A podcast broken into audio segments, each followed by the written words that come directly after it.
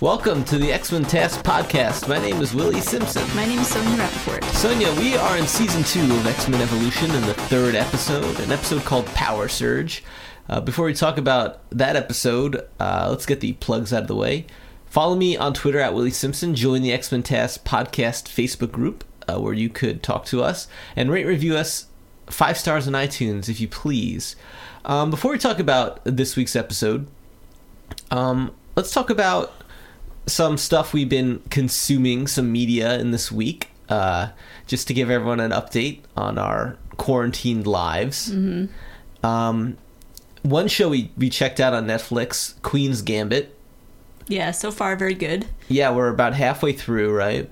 I guess. Uh, so that show, it's about a fictional women's chess champion from the 1960s. And I think the whole thing, it's based off a book. Uh, I think it's a limited miniseries for Netflix. I think it's um, it's basically a Bobby Fischer allegory. You know, like a troubled American chess prodigy in the 1960s who has to overcome her own sort of demons and herself to prove to the world she's the best at chess. Mm-hmm. Uh, I think if you like classic American chess movie and media and stories, I think this one is really good. I mean, like I just remember as a kid seeing Searching for Bobby Fischer, mm. which was that dopey melodrama about a, a, young boy who was a chess prodigy and um, and you know the trials and travails of all that. And then also just like all the Bobby Fischer documentaries. I think even Tobey Maguire had a Bobby Fischer movie. And Bobby Fischer is a really fascinating guy. I mean, he obviously his life he ended up being sort of a nutcase um, and a recluse in life and like a really like sort of like had like a lot of vile anti-semitic and like insane conspiracy theories which is all the more weird because he himself was jewish but uh, you know like just I, it was part of like some kind of bizarre mental illness he had more than anything um, but so I don't know though. My point is like I'm kind of a sucker for chess movies.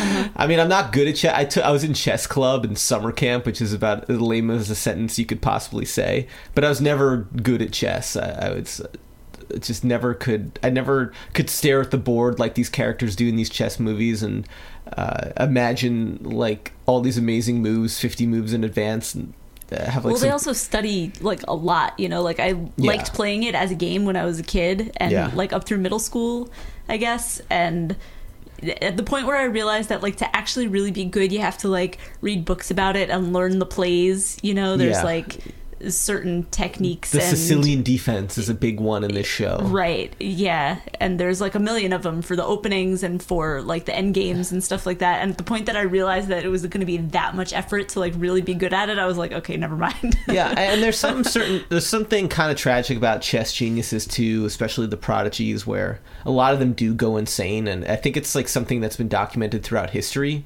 I read some article about it at some point, and I think even the, the current chess prodigy guy who's now a young man, what's his name, like Magnus or something, Magnus Carlsen. Mm. He talked about that in an interview once too. He says, "Well, I'm worried I'm going to go insane one day because I'm like the world's greatest chess genius, and it seems to happen to all of them."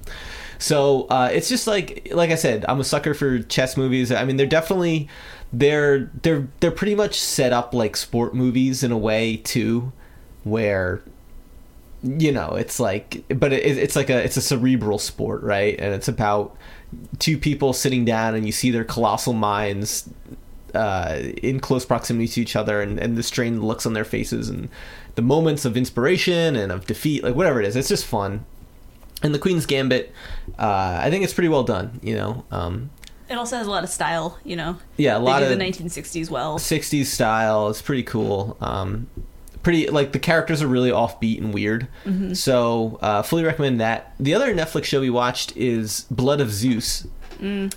Yeah, that one I don't think I'm gonna recommend necessarily. I'd recommend it. Yeah, it's okay. I think it's good. I think like it's it's a it's a Netflix anime, or that's how it's advertised as. I mean, it is an anime of sorts, mm-hmm. uh, but it's about it's just a, it's like your ancient Greece setting uh, and you all the Greek gods are characters, and I like having the ancient Greek setting, and I like the Greek gods as characters. Mm-hmm. But then they take it into like a weird place where they make all these worlds of like demons and stuff that aren't part of Greek mythology, and they kind of like blend it together. Probably not. I mean, Greek mythology is so uh, like um, it's so much like a labyrinth of weird stuff uh-huh. that I mean, there's all sorts of folk legends and like like what counts as like actually being part of Greek mythology, what's made up bullshit.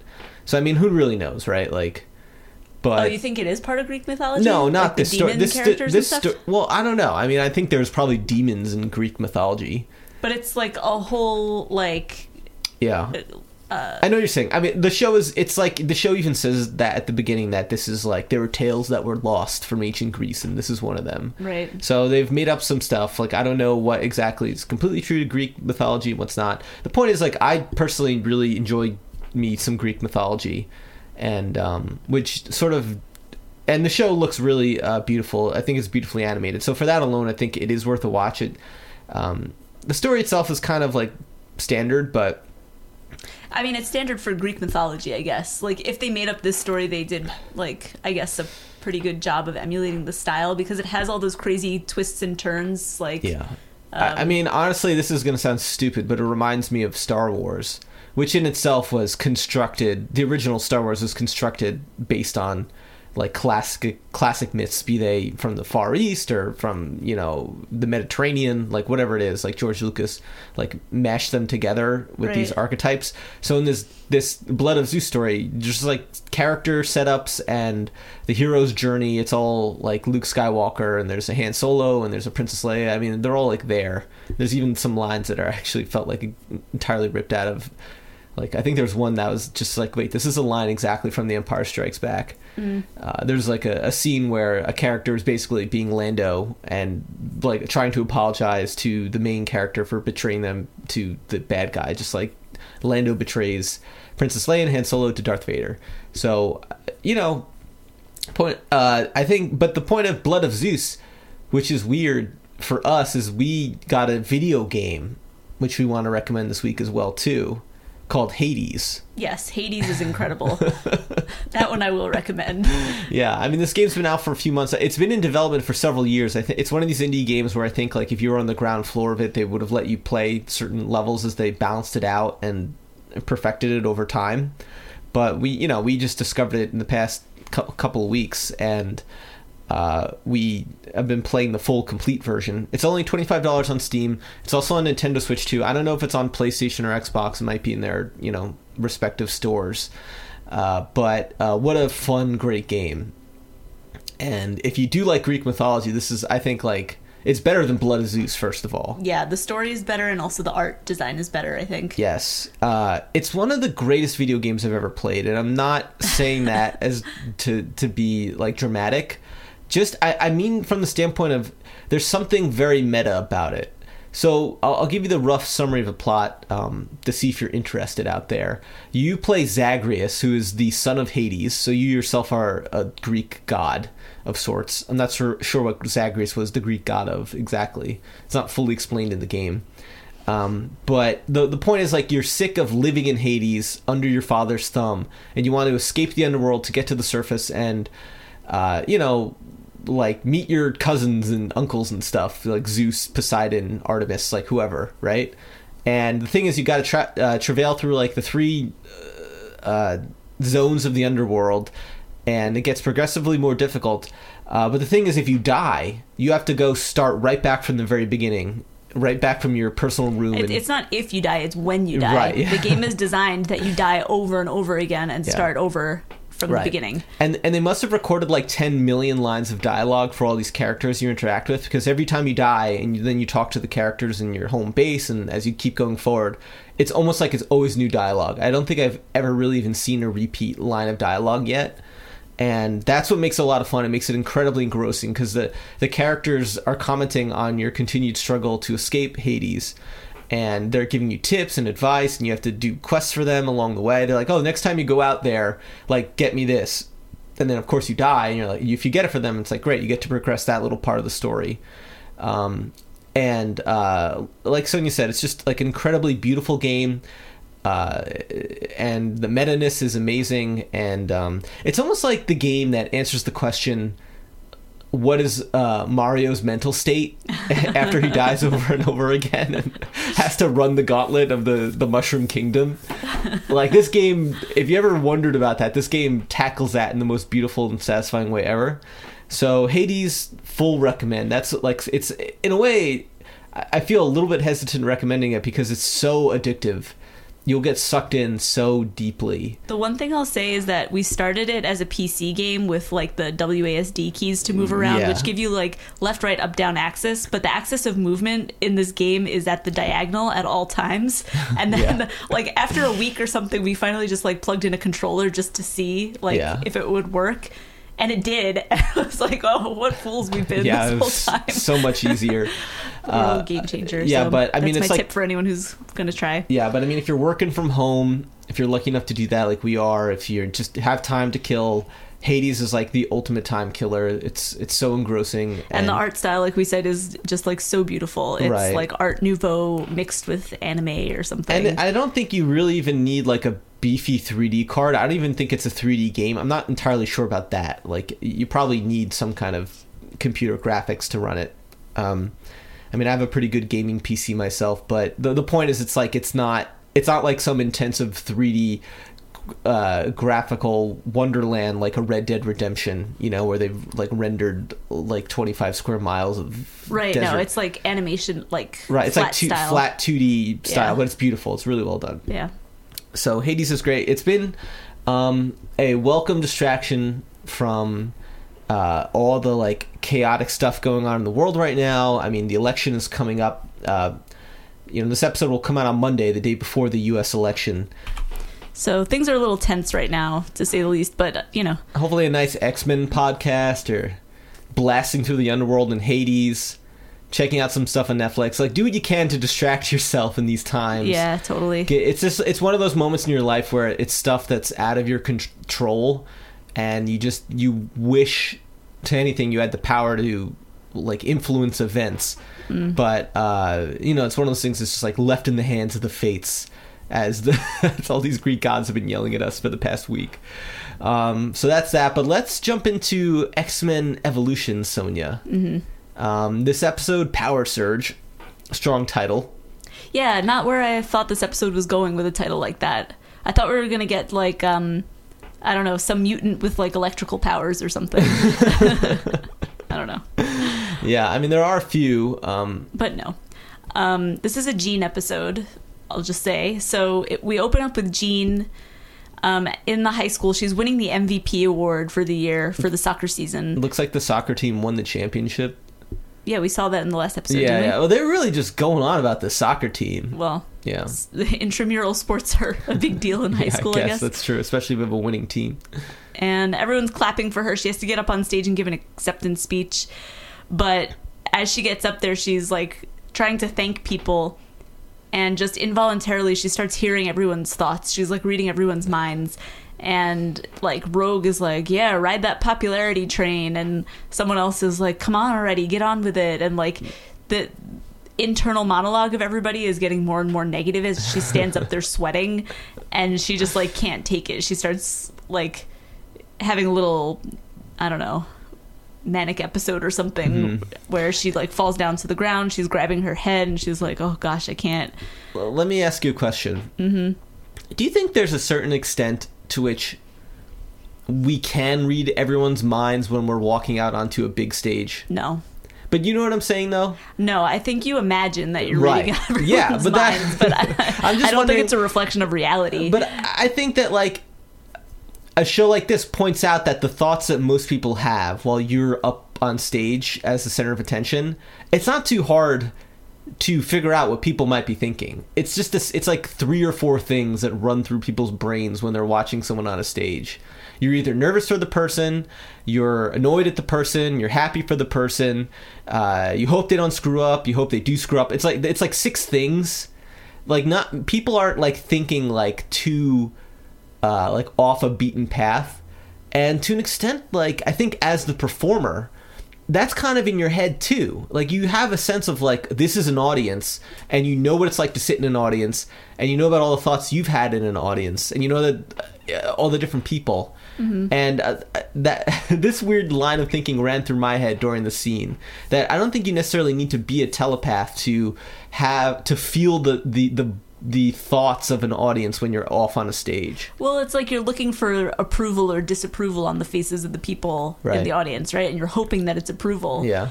But also you're assuming a lot to say that you know what those people are thinking.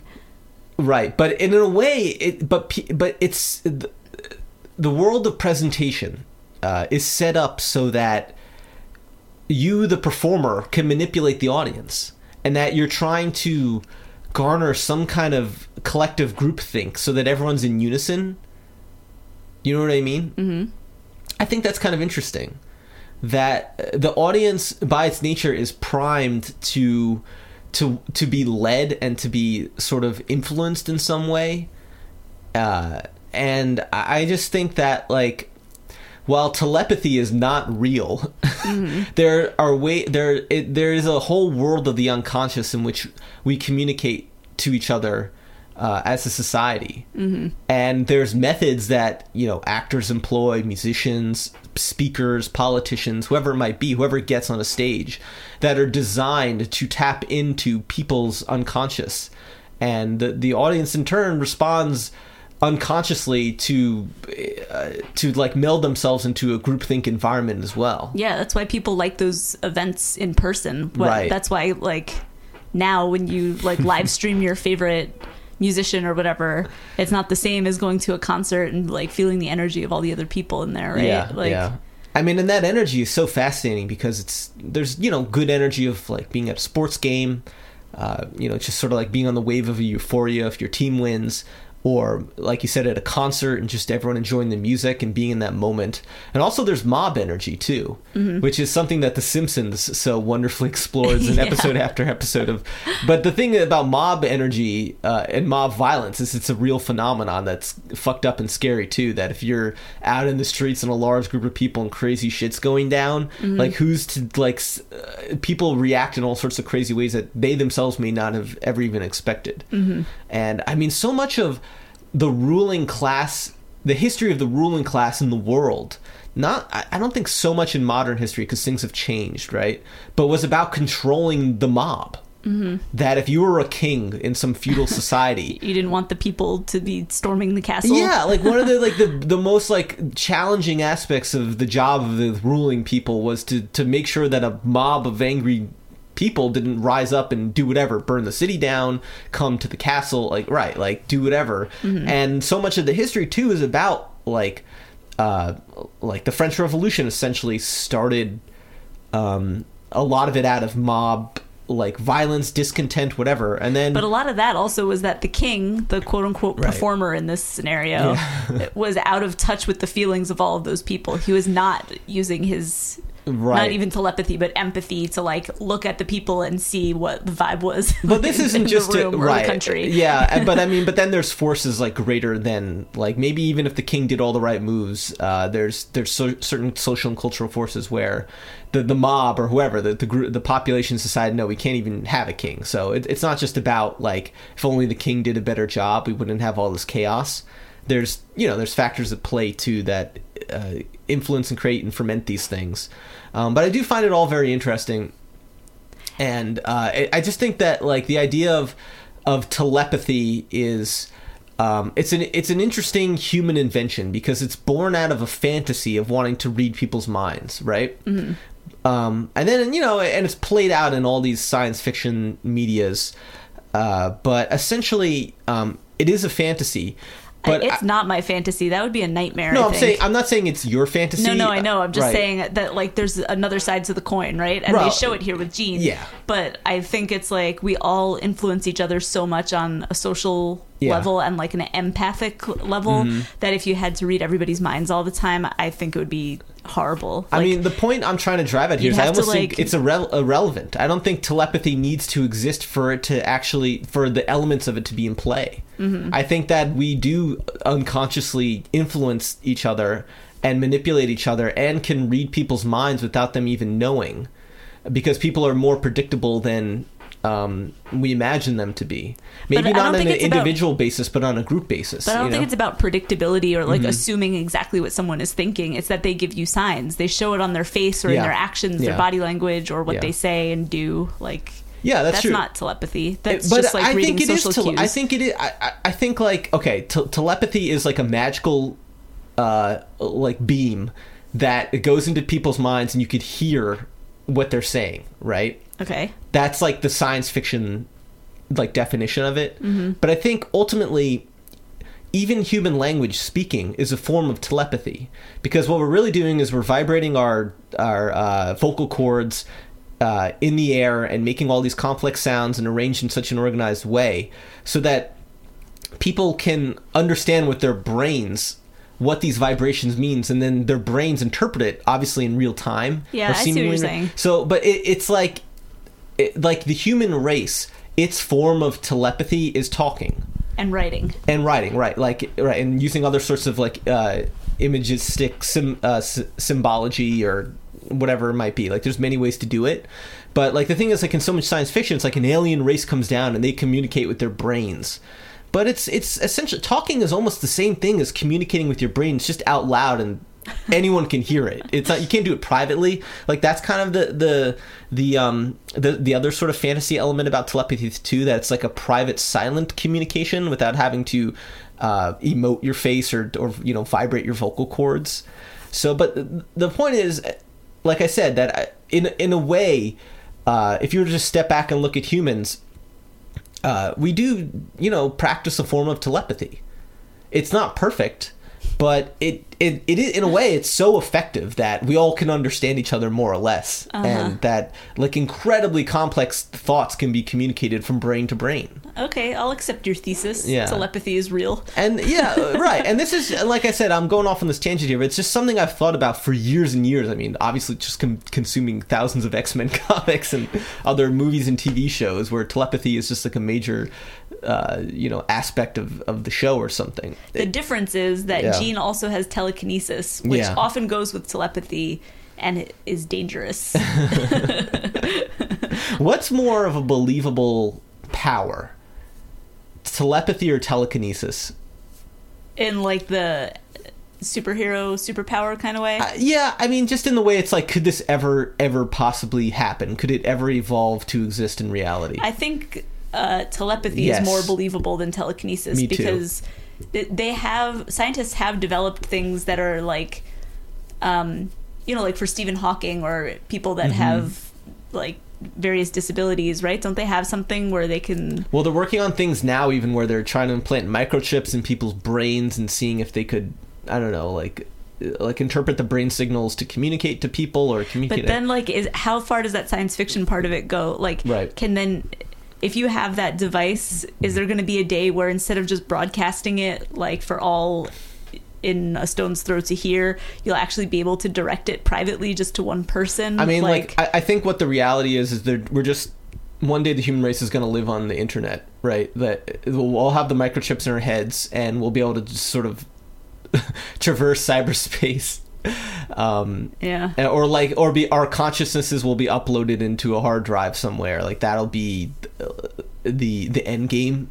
And and many people like talk about i mean that's like a lot of futurists like theorize that stuff about the singularity where we're all just kind of we transcend the limitations of the physical body and our brains are transplanted totally onto computers but you're right. I think telepathy is the thing that's most plausible. Whereas telekinesis, I think like when you're a little kid, you all, you spend an afternoon or two in your life at some point staring at a tennis ball on the floor and trying to move it with your mind. Usually, after you've seen Star Wars, you're like, maybe Right. I have the Force. yeah. yeah, remember like summers, like in after sixth grade, or like watching a, a VHS of Empire Strikes Back, looking at a baseball laying in the, in the family room where the TV was, and just trying to push it with my mind. right. Maybe if I believe it enough, Yeah, the like Force maybe- will be strong with maybe me. Maybe I'm the one with the power. Right. So much of the content, like I mean, uh, just stories directed at children and young adults, whatever. It's just it's about like maybe you're the one that actually does have magic, right. like out of the billions. Um, but I think the thing about telekinesis that seems so implausible is that, like, so what's the idea? You're staring at an object in the physical world with your eyeballs, you know, obviously it's an image first of all interpreted by your brain anyway. It's not like what you're actually seeing is is there in the way you're seeing it, as hard as that is to believe. And you're trying to you're trying to take an object you see in this this image being streamed to your brain in real time, separate it from the other images you see, you know, uh, the wall, the floor, and move that one thing with your head, right? Mm-hmm. Um, I think the point is like if you're if it's all based on what you see and like what you move, there's no way you would be able to interact with specific objects. It'd almost be like you'd have to. It's like it'd be like sticking your hand into a bucket of paint and swirling it all. Um, or if like there was a painting that was all wet paint and you tried to move one thing with your hand and you put your hand like you wanted to move one character in the painting over, you'd be smearing the whole painting. Okay. You know, that's what I'm saying. There'd be no way to differentiate objects. Uh, telekinesis is bullshit. That's that's my entire point about telekinesis. You'd need like one of those mutant powers where you can manipulate gravity in specific places. Yeah. Oh, there you go. All right. I love that explanation. That that makes so much more sense. I, am just, you know what I mean? Like I'm just seeing it's like saying. you pick out something from your field of vision, and then like somehow you can move that. Uh-huh. You know, your field of vision is not like you're right. It doesn't represent the gravity of the physical space in in the material world. Uh-huh. So um, that alone makes like telekinesis way more of like a fantastical. Also, that's a power I would actually want. Right. Yeah, you know? I agree too. Yeah. the telepathy, like not so much, but yeah, telepathy seems a bit like you would go totally insane. Yeah. And well, Jean does go totally insane. Yeah, like often. right, often. Yeah, all the telepaths do at some point. They, yeah. it, it, doesn't seem like maybe like they're chess champions. I mean, there's there's times where telepathy in the X Men world is fun. I remember, uh, I think it might have even been from one of the Joss Whedon X Men comics, where they're having like a bumpy space landing. They're in some kind of rocket ship, the X Men, uh-huh. and it's it's like horrible you know, like uh, like as you see, like I'm not an astronaut, but you get the idea that going through a space launch as an astronaut is incredibly shitty. Mm-hmm. Just like the vertigo, the, the inertia, the, yeah, the G force. But Emma Emma Frost, she transports the X Men into a quiet, like mental place, like a tea room where they can all relax comfortably. Mm-hmm. And there, someone's like fanning them with like a palm leaf, and she's like, "Oh, this is so much better than actually being in the real world." Mm-hmm. Like that would be a good use of telepathy but like you said like so much of telepathy is just like mind-bending psychedelic horror of you know like uh, delving into into like the deep like nightmare zones of people's subconscious mm-hmm. that um it wouldn't seem like fun no it does not seem like that fun right. so i think the point of this whole insane conversation is to it's like this is why to me the x-men is fun because you got a character like jean grey and this is the stuff that they try to say she's plausibly dealing with on a day to day basis. And uh, that's interesting. Mm-hmm. You know, like how would a young teenager who had the powers of telepathy and telekinesis, how could they manage it? How could they control it? How would it influence their life? And um, and that alone is like it's sort of like endlessly fascinating. Mm. So uh, that's been a long tangent. So let's let's talk about what actually happens in this episode. All right. So uh, she is grasping her head, falls to the floor. Um, her statue, the award that she was accepting, falls to the ground and the head breaks off. Mm-hmm. And then she kind of like regains her composure. The voices stop coming. She stands up. She's just looking at like the silent audience and she makes like a joke and thanks who she needs to thank and like gets on with it and everything's fine. And then uh, we cut to Avalanche uh, saying to Kitty, like, oh, I'll walk you to chemistry class. This is weird because they have yeah. fought mutant battles against each other many times. many times. Almost every episode, nearly every episode has involved the X Men fighting the Brotherhood of Mutants. But now they're friends? Yeah, now they're just casually. I mean, and they, they established that in the introduction of Kitty and Avalanche. I think it was in the same episode that they're like sort of interested in each other. Although at the end, Avalanche tries to kill Kitty, and that's what makes her join the X Men and him to become a, a, rogue evil mutant. And then he becomes interested in Boom Boom, who's now living at his house. Yeah. But we don't see her again, so that doesn't exist. So I, I did like this twist, though, that Kitty and Avalanche are, you know, I'm an X Man and you're a bad guy, but we Let's have to go to friends. school together every day. I mean, in a way, there were aspects to school that were like that, I think. Yeah. When I think back to my high school experience and just like you know, you had your friends that you'd like hang around with, but then you'd have classes with all kinds of other people and you'd just be like in situations with other kids that weren't necessarily like your friends that you hang out with on the weekend, but you need to interact for whatever reason. Yeah. Like you're just your sphere of people that you're talking to all the time is like so wide. That's kind of the you know like high school sucks and it's an experience like a lot of us as you get older forget, but it is one of the the better aspects of high school is the variety of people uh, that you otherwise later in your life you're not going to be interacting with as much. I mean, I guess it depends on your type of job, mm-hmm. but in general, in high school, you really do interact with a lot of people you don't like or wouldn't want to be with. But just because of all the forced close proximity, over time, you do form friendships or bonds with people uh, that you never expect. And that just sort of, I feel like, at least in my life experience, it melts away over time and you get less of that, you know? Yeah, that's true and uh, and then a lot of times you, get, you can get nostalgic for that too. It's like I feel like I used to have so many more friends. What happened to everybody? right. and um, so it's just like an interesting sort of phenomenon of of being a young person and and just sort of making your way in the world. And a lot of it is painful and awkward and embarrassing, but there is definitely something good about uh, just like being exposed to to people you otherwise normally wouldn't. Mm-hmm. Yeah. And so, I mean, I don't know. My first instinct with this Avalanche and Kitty conversation was like, that's weird. Yeah. But it does make it's a it's touch of realism. Nice, it's, a t- it's a touch of realism. it really is. Um, then we cut back to the inside of the auditorium. Jean's kind of like sitting on the stairs up to the stage, like recovering basically. and Scott goes over just to basically see if she's all right, you know. And he's like, "Don't worry, everything's fine," you know. And she's like, "All right, I'll see you at Duncan's party later." come Duncan, to find out he was Duncan's not invited. Party. Yeah. So Jean invites him. She's like, "All right, well, you know, be there for me to it's, like support me." It's just kind of amazing how Cyclops is been relegated to the Ducky uh, role in this that world. he's not like a cool guy. No, it's so weird. I mean, it's not that Cyclops is ever cool, but the uh, it's the, he's handsome and he's strong and he's tough and powerful. Uh, and he's smart and the fact that he's just he's been relegated to third wheel status in this Jean relationship is interesting to me. I know that you've always really identified with Cyclops because of your glasses.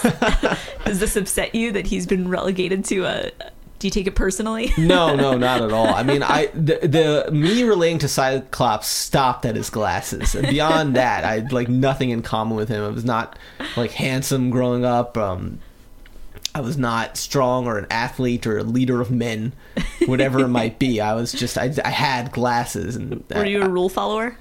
I, I um I was just like a normal kid when it came to the rules. I, I definitely didn't. I wasn't like a bad kid who really pushed the line, mm. and by that I mean like kids who did borderline illegal stuff, of which I, I was friends with uh, a lot of those kids too. But myself, I was probably too much of like a chicken to like really like go crazy and you know, like court the attention of the police, so to say, like with your everyday sort of teenage antics. So I was never like I never pushed it that far, but I was I wouldn't say I was like a strict rule follower either. But did laser beams shoot out of your eyeballs when you took your glasses off? I wish they did. I really wished I did. I, I I wished when I took my eyeglasses off that laser beams would come out, and I, would stare at my hands, and I wish the claws would pop out too. You know, like uh, that was definitely in my brain as a twelve year old. So if Scott stares at his own hands with his glasses off, does he like laser his hands no, off? No, I think he's technically immune he's to his immune own to power. His own? Yeah, like there's mm-hmm. scenes where he's you've seen him in various animated media uh, and other comics too, where he puts his hands over his eyes and the beams are just they just shoot around the hands. Oh, that's true. That's true. They yeah. sort of like spiral out, you know. Yeah. Is um, his brother immune? To his yeah technically yeah so they're that, immune to each other's powers yeah right? that's one of those weird quirks of the marvel universe that's not entirely consistent uh-huh. uh, I mean, like the other famous examples, Black Tom and Banshee seem to be immune to each other's powers too. Right. I don't know yeah, if there's other. We Ca- we've talked about this before. Like, yeah. are there other ones too where they're immune to each other? But family members and yeah, stuff. I, I do like that as a quirk of the. That's nothing as a writer, like as a potential writer, which I'm not. But uh, that's not something that would occur to me when I, if I was writing an X Men comic oh, uh, that the brothers would be immune to each other's powers. I yeah, find but I like that, it though. Yeah, I find that very creative. That's yeah. just like such a weird, quirky idea. Mm. Well, anyway, um, Jean invites Scott to Duncan's party. Then we see Kitty and Avalanche in their chemistry class. They arrived. They're kind of just like talking to each other, having a nice time. And their chemistry teacher comes in and introduces himself as Mr. McCoy. Yeah. So here's Hank finally. Yeah. I was real happy to see him. He's not blue. He just looks Not like a yet. human. I, I so I'll spoil it. A I large mean, human. I looked at the next on Disney Plus. You see the next uh, screen grab, and it shows Blue Beast in I like some kind of would get that agony. soon, yeah. So it looks But- like Mr. McCoy is going to do some kind of experiment on himself, or something's going to happen to him. right.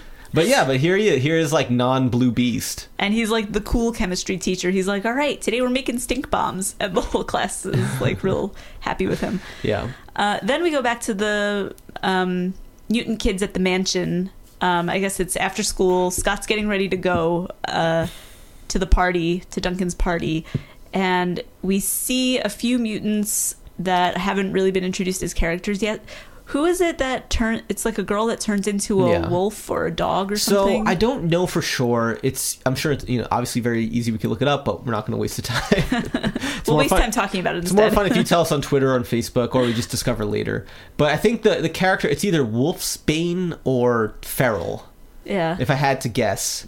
Um, or maybe she's neither of those characters. She just could be something they created out of nowhere. But I think she would be one of those two. It's pretty cool. It's like a werewolf And- ability, except not gruesome. Yeah, I'm like trying to remember off my Marvel trading cards as a kid, uh, you know, because that's where I remember all these characters from anyway. Hmm. Um, so it's it's one of those two for sure.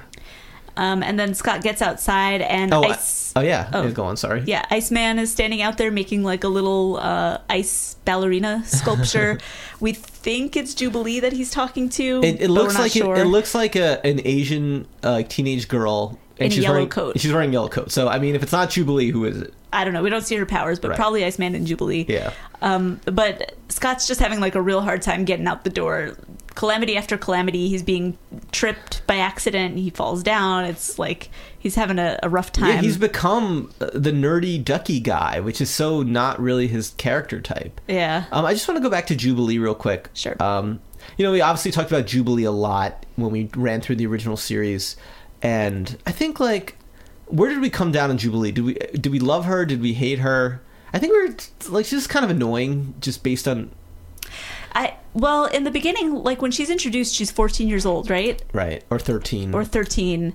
And there's a just a lot of dialogue in the original series around that's not fair. They don't let me do anything. Like she really complains Yeah. a lot and maybe that connects a lot with the kid audience at home mm-hmm. also feeling like they're not allowed to do stuff and. Yeah. cuz you know your parents control your life when you're a kid cuz you know they got to look out for you. So there's a lot of that which as an adult watching it I just found kind of like whiny and I don't know, if coming from her Yeah, in those I- I don't situations we because like it would be like legit dangerous situations and she'd be like, "Why can't I?" You know, it's just like relax, you know? Yeah, I don't think we were in love with Jubilee on our last run through of the show, but I, I think like I think Jubilee deserves her time in the sun. Yeah. I think that Jubilee is a great character. Uh, I know people make fun of her powers; she shoots fireworks, but I mean, I don't see anything wrong with that. There's tons of weird powers out there. I mean, now she's like a vampire or something in the comics. Oh, like, that's weird. It's, yeah, I know, but uh, but my point is like she teamed up with Morbius or what? I don't know. Uh, I'm sure there's a whole crazy story about it. I'm sure it. there is. But I, my point about Jubilee is that uh, I think that there's, I think the world's ready for a, a serious look at Jubilee. well, not serious, but you know what I mean, like uh, like in a movie as a main character, The thing is, I like, like a, like her a like a real take when, on her. Like yeah. other than like the being too young Yeah. and complaining about it sort of thing. I think like she's got a lot of when she's the spunk. orphan runaway playing like blowing up the video games in the arcade and putting down her pink shade, she's actually really cool. Yeah, exactly. Yeah.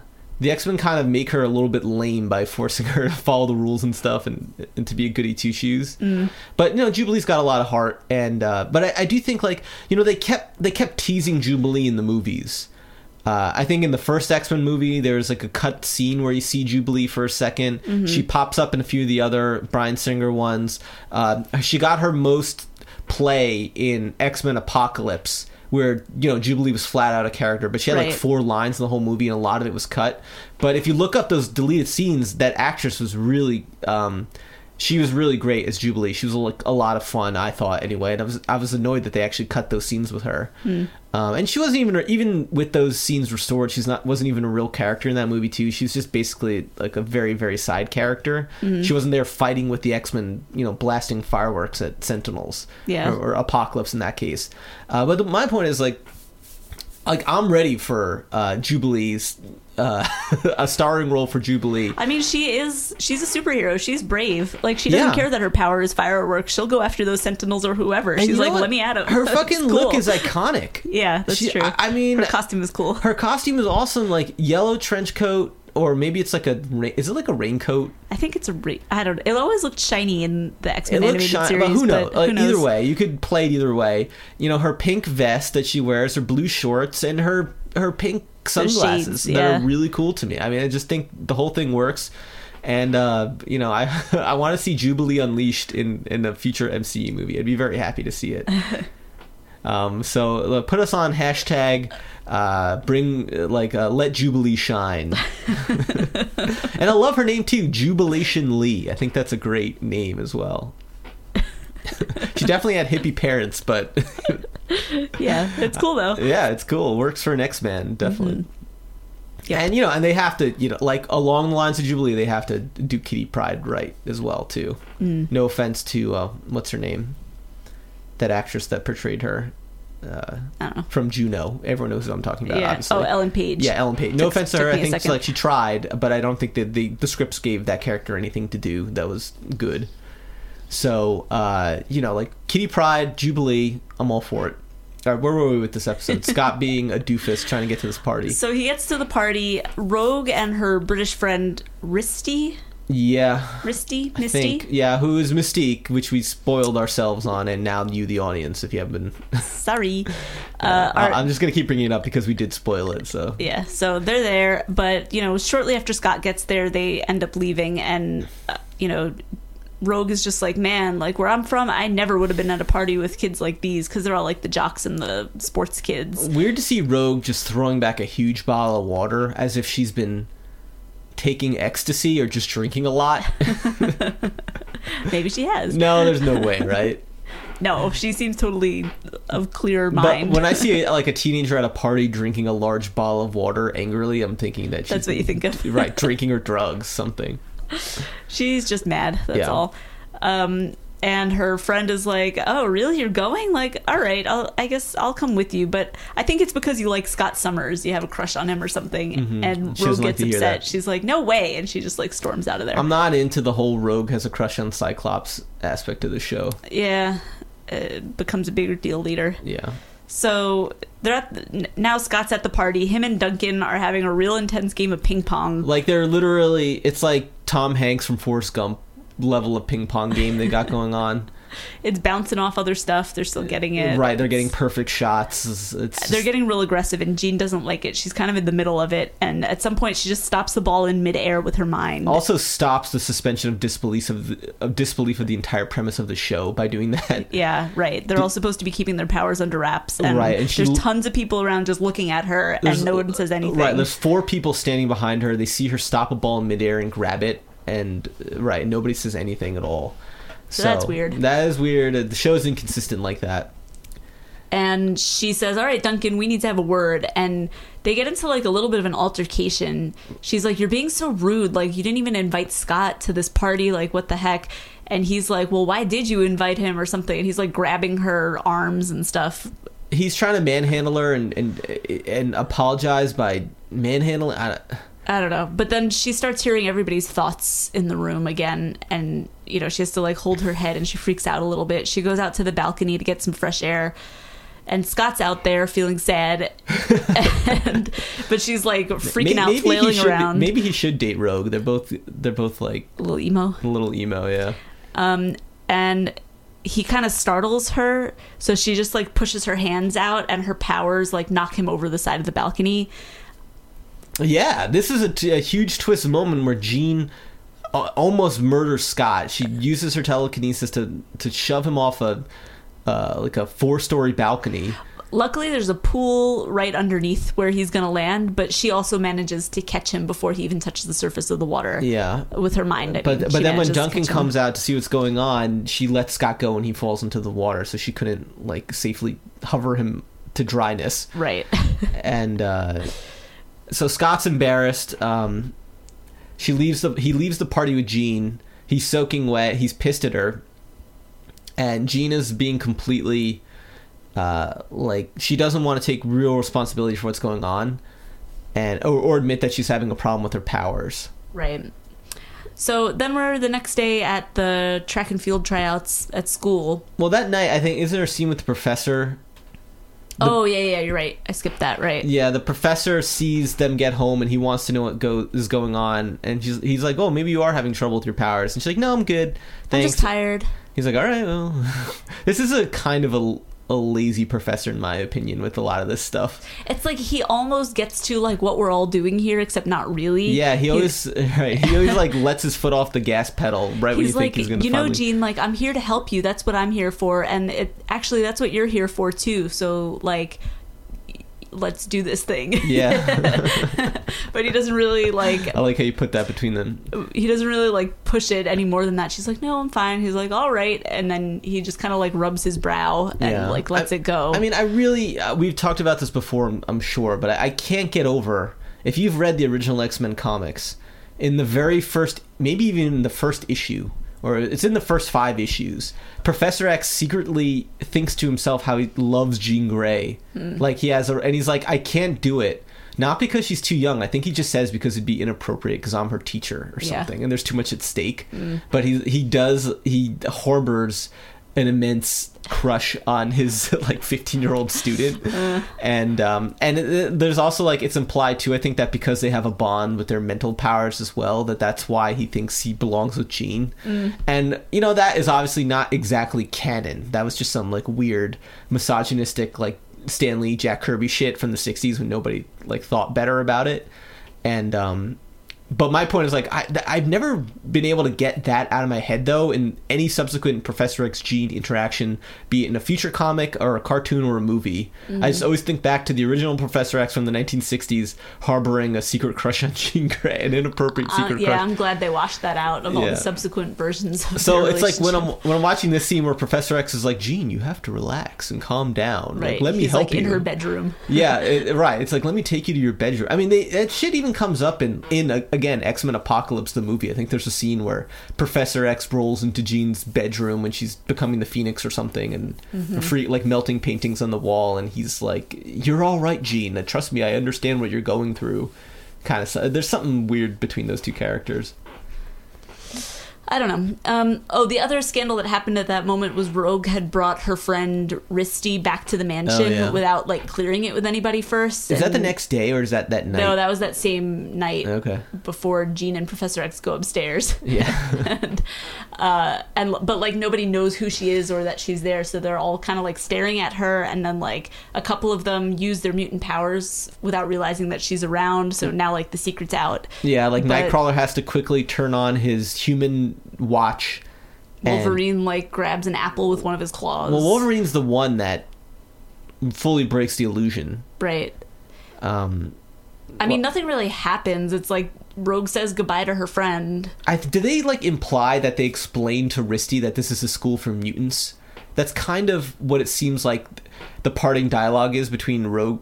They don't me. say all that though. They don't really explain like how this is going to resolve. It's left vague like she Risty just is like it's all right rogue i understand. Yeah i'll see you tomorrow. that's but what she says. by i understand it might be like i understand that you need to kick me out because you live with all these other people. It doesn't or, necessarily mean like i, I, understand, I understand, that you all are mutants and i need to go. Right i understand that there's a man who could spring metal claws from his hands. Like is that what you understand? Because you witnessed that Risty.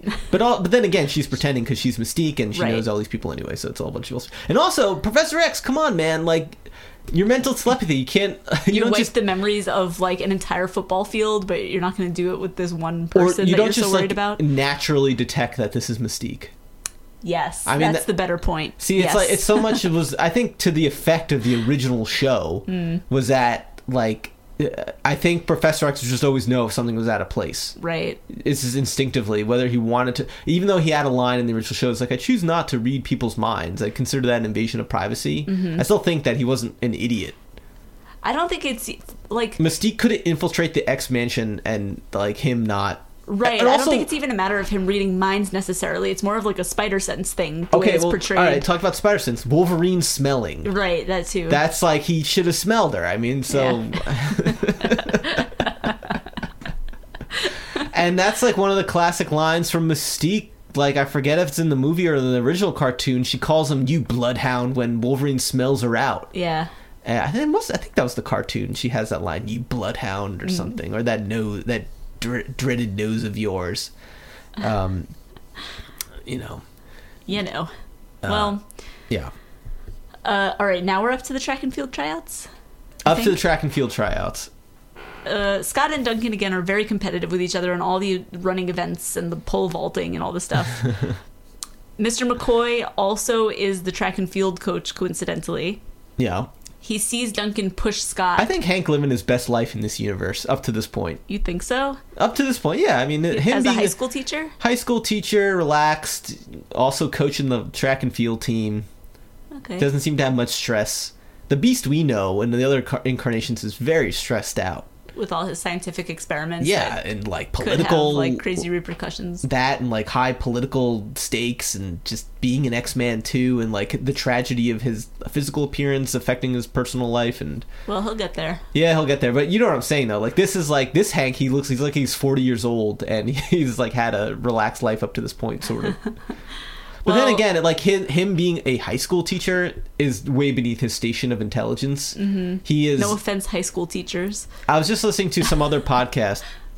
It might have been the Ringer Binge Mode podcast, which I, I guess I like like moderately recommend. They're fun. I like Mallory Rubin and Jason Concepcion. They're the hosts of that. They do a very thorough job. So they just started doing the MCU, right? They're going to do every MCU movie this month. Uh, every week they'll they'll talk about each movie, which uh, fascinates That's me. It's going to take them more than a month. Yeah, maybe a month and a half or something.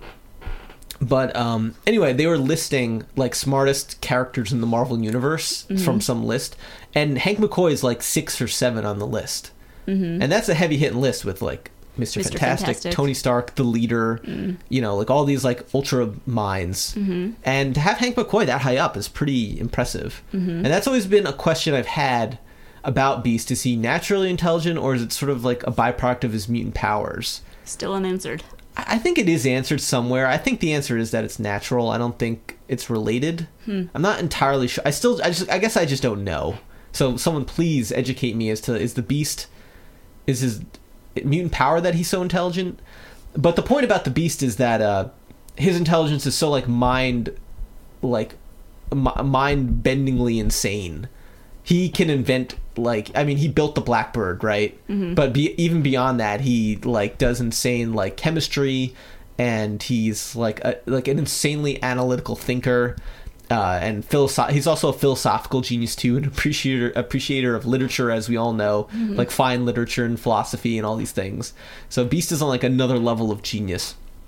I mean, I think like at some point it's implied that he's smarter than Professor X. I don't really know about that because Professor X is also some kind of genius too. Was he on that list?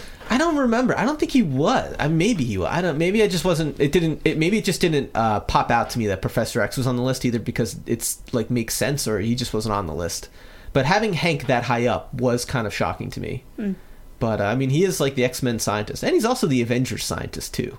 He, you know, he uh, Beast famously was on the Avengers for many years in the comic books, mm-hmm. and he's friends with all those characters as well. See, that's the kind of thing. It's like, it's a bummer that they didn't have those stupid corporate universes merged, the Fox and the Marvel Disney one, because Beast is like has a proud history with the Avengers, and he would have been a fun character to have in those movies too. I think, mm. and he's the bridge to the, the the Avengers world to the X Men as well, which is fascinating. Okay, so where were we? That's a that's a lot about Beast here. he's the track and field coach. yeah, that's right. He's the track and field coach. well, and the chemistry teacher. Maybe he yeah. just wants to help the youth. I think my America, theory is that he's like I mean? in on the Professor X conspiracy because I think he, know, he knows right. He knows that Scott's a mutant. Like it's implied. Scott loses his glasses in the race with Duncan, and and Beast calmly comes up to him and he's like, "Keep your eyes closed, Scott." And he hands him his glasses carefully So Beast knows what's. I think he's here's a plant from Professor X. That's my theory. Okay, Yeah. could be. Yeah. Uh, Jean is also at the track and field tryouts, and she's not controlling her powers very well. She's having another one of these episodes where she just can't keep everything together for some Mhm. reason. And she starts sending like spears and shot put balls or something heavy, I don't know, Yeah, hurtling around ball, like yeah. towards people. And uh, like Avalanche has to help some people dodge out of the way. Mhm. And um, Scott goes over to help her because he realizes something is wrong, and she just passes out. Right. They, ru- they rush Kitty. Oh yeah. So Jean's. is this the first time she's? I don't think it's the first time she's passed out in the show. I think we saw No. it in another episode in season one. hmm But here it's like a legitimate pass out. Um, but again, I guess a, a weird touchstone of this character. hmm So Scott and Kitty bring her home to the X Mansion. Um, she's in Professor X's medical lab, I guess, and everything like bottles and syringes and all kinds of stuff is just swirling around her, getting thrown around. Reminiscent of X Men Three. Right. Well, well, it actually got there before X Men Three. This mo- this show came out before then. Professor X goes up to her and probes her mind, tries to get her to listen to him and calm down, but he just hears all the teenage voices in her head that she's been hearing from the kids on the soccer field and the kids in the auditorium. And she just throws him back. Everyone has to clear out of the room. It's too dangerous. Her powers are evolving too quickly for her to control it, is Professor X's ex- explanation. She's not quite going Phoenix mode, which she shouldn't, because the Phoenix is an alien entity that comes from outer space. It's not something that she manifests into herself. Right. um, but the point is, like, it's similar because she's floating up in the sky, and like all the material objects in the room are flying around her violently, and uh, you know she can't be. She's almost like in an impenetrable shield of telekinetic power. The X Men are trying to brainstorm some way to help her or calm her down or something. Rogue volunteers to absorb some of her powers. Professor X at first says it's too dangerous. He says, Well, we just need to get her mind to focus on something. And Scott's like, Yeah, great. Rogue can absorb a little bit of that power, and then I'll be the thing that she focuses her mind on, which is like, All right, Scott.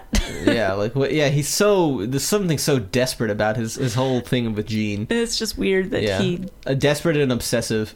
like Professor X's plan wasn't even mentioning that it should be a person. He was saying Right. something. So right? Yeah. when he made that suggestion, I felt like it was kind of out of left field. But anyway, uh, the team assembles. They get their outfits on.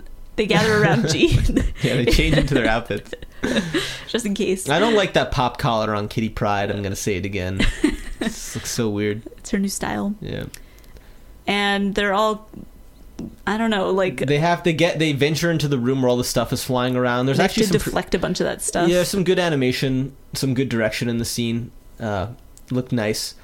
Um, but then like the plan is to like teleport Nightcrawler up to where Jean is, and and drop Rogue on her.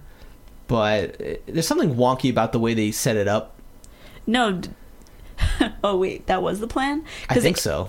No, you said that should be the plan when we Oh, were I watching it. yeah, because Professor X is like, "All right, Rogue, now," and she has to struggle her way through this tornado of medical supplies to Right, get up to Jean. Right, she's hanging on some wires from the ceiling. It's really hard, and you were like, "Why didn't they just get Nightcrawler to beam her in there real quick?" Yeah, like just have yeah Nightcrawler teleport on top of Jean with Rogue, and Yeah, that's all they need to do is just get skin on skin there but they wanted to show some struggle, so Ro- Rogue, Rogue using her struggled. power in a dramatic way. Right. So she manages to absorb some of the power. She collapses on the floor next to Professor X and Cyclops.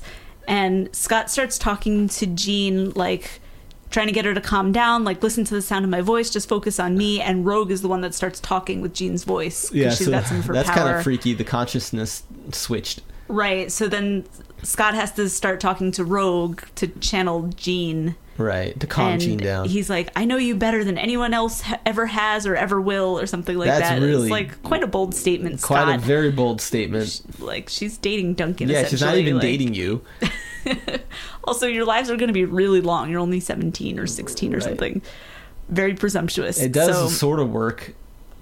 Yeah, Jean's body like falls back down on the table. She wakes up. Scott runs over to her, just leaves Rogue in the dust, and everything is going to be fine apparently because Professor X is going to work with Jean on a daily basis to So help her keep her powers like, under control. Light meditation or Light mental P- invasion. Pilates, yoga. something. Something. We don't know what the entails, like how he's going to work with Jean to control her powers. Right. He doesn't seem to really know what he's doing in general in the show, so yeah, I'm not entirely sure what his plan is. Right.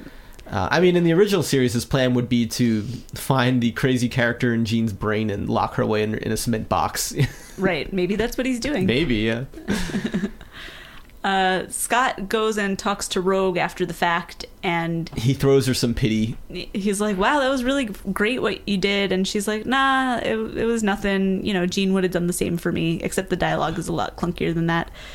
Uh, then he goes out to talk to Jean in the yard or somewhere. Duncan has sent her a dozen roses with a card that he delivers to her, and Jean thinks the the flowers are from Scott. And at first, I did too. I was like, "Wow, that was bold to Scott. It's very romantic." But no, it's from Duncan, and so in a weird way, Scott is a bit cowardly in telling Jean how he feels. I mean, it seemed like he was working up the courage earlier in the season, but Jean just gave him no openings whatsoever. Every time he wanted to sit down with her at lunch or take her out on a date, she was always with Duncan. Well, here she gives him a little bit, you know. She starts walking away. She's like, "All right, thanks, Scott." She's like, "You yeah. do know me better than anyone ever has or ever will." Yeah, like, wow, that was all right, Jean. very flirtatious. So here we just the end cap is the love triangle between Rogue right. and Scott and Jean. Yeah, and again, I'm not thrilled with Rogue having a crush on Scott. I find that like not really uh, maybe I'm just too much of a traditionalist with these characters. I just it's too weird for me. Although, and then again, like there's a lot of there is a history of female characters in the world of the X Men having irrational crushes on Scott Summers. Hmm. I mean, I most famously remember when I was a kid reading X Men comics in the '90s. Psylocke tried to break up the marriage between Scott and Jean. Hmm. And Scott seems to have a thing for telepaths. That's like uh, something Emma later calls Scott out on too. Hmm. That he's attracted to women who could read his mind or something. But um, yeah. So um, would I, I, mean this wasn't my favorite episode, even though we obviously had a lot to talk about. Uh, I, I found like a lot of the characters to be more annoying. Yeah, the dialogue just wasn't great for a lot of the scenes, and it's a lot of tropey stuff. It's a lot of yeah. high school tropey, like you know the the high school party and the bully and the you know the, the loser guy that wants the hot girl. It was just all kind of you know the girl who like doesn't want to admit there's something wrong with her, like she's a drug addict. Uh, I mean, it was all just like very tropey things, but there were clever twists and turns, and I, I do like the premise of. I have come around to the premise of the show, not the there is still no stated premise of the show. We have no idea what these characters are doing or why they're assembled in any way. But uh, the overall premise of just like the X Men in high school, like I like that as a genre and I would like to see it better done by somebody else once.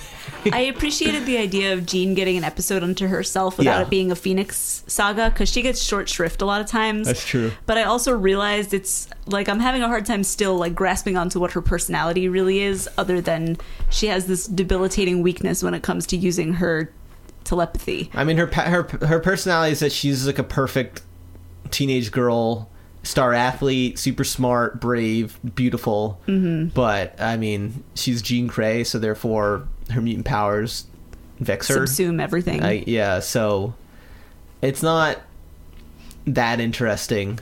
Mm. Uh, I mean, I'm trying to think back. I mean, like Jean's always had that problem a little bit. She was essentially a generic character when she started out, and it was Chris Claremont who made her interesting when he introduced the whole Phoenix plotline when the X Men got rebooted in the 70s. Mm.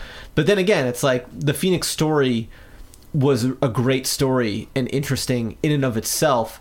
It wasn't like so much a reflection on the character of Jean Grey or her personality. Like the Phoenix could have happened to anybody. Yeah, like she was just like an everyday sort of like normal American young woman before the phoenix happened to her. Yeah. And then she started to experience all the like insane emotions and things that the phoenix brought to her life.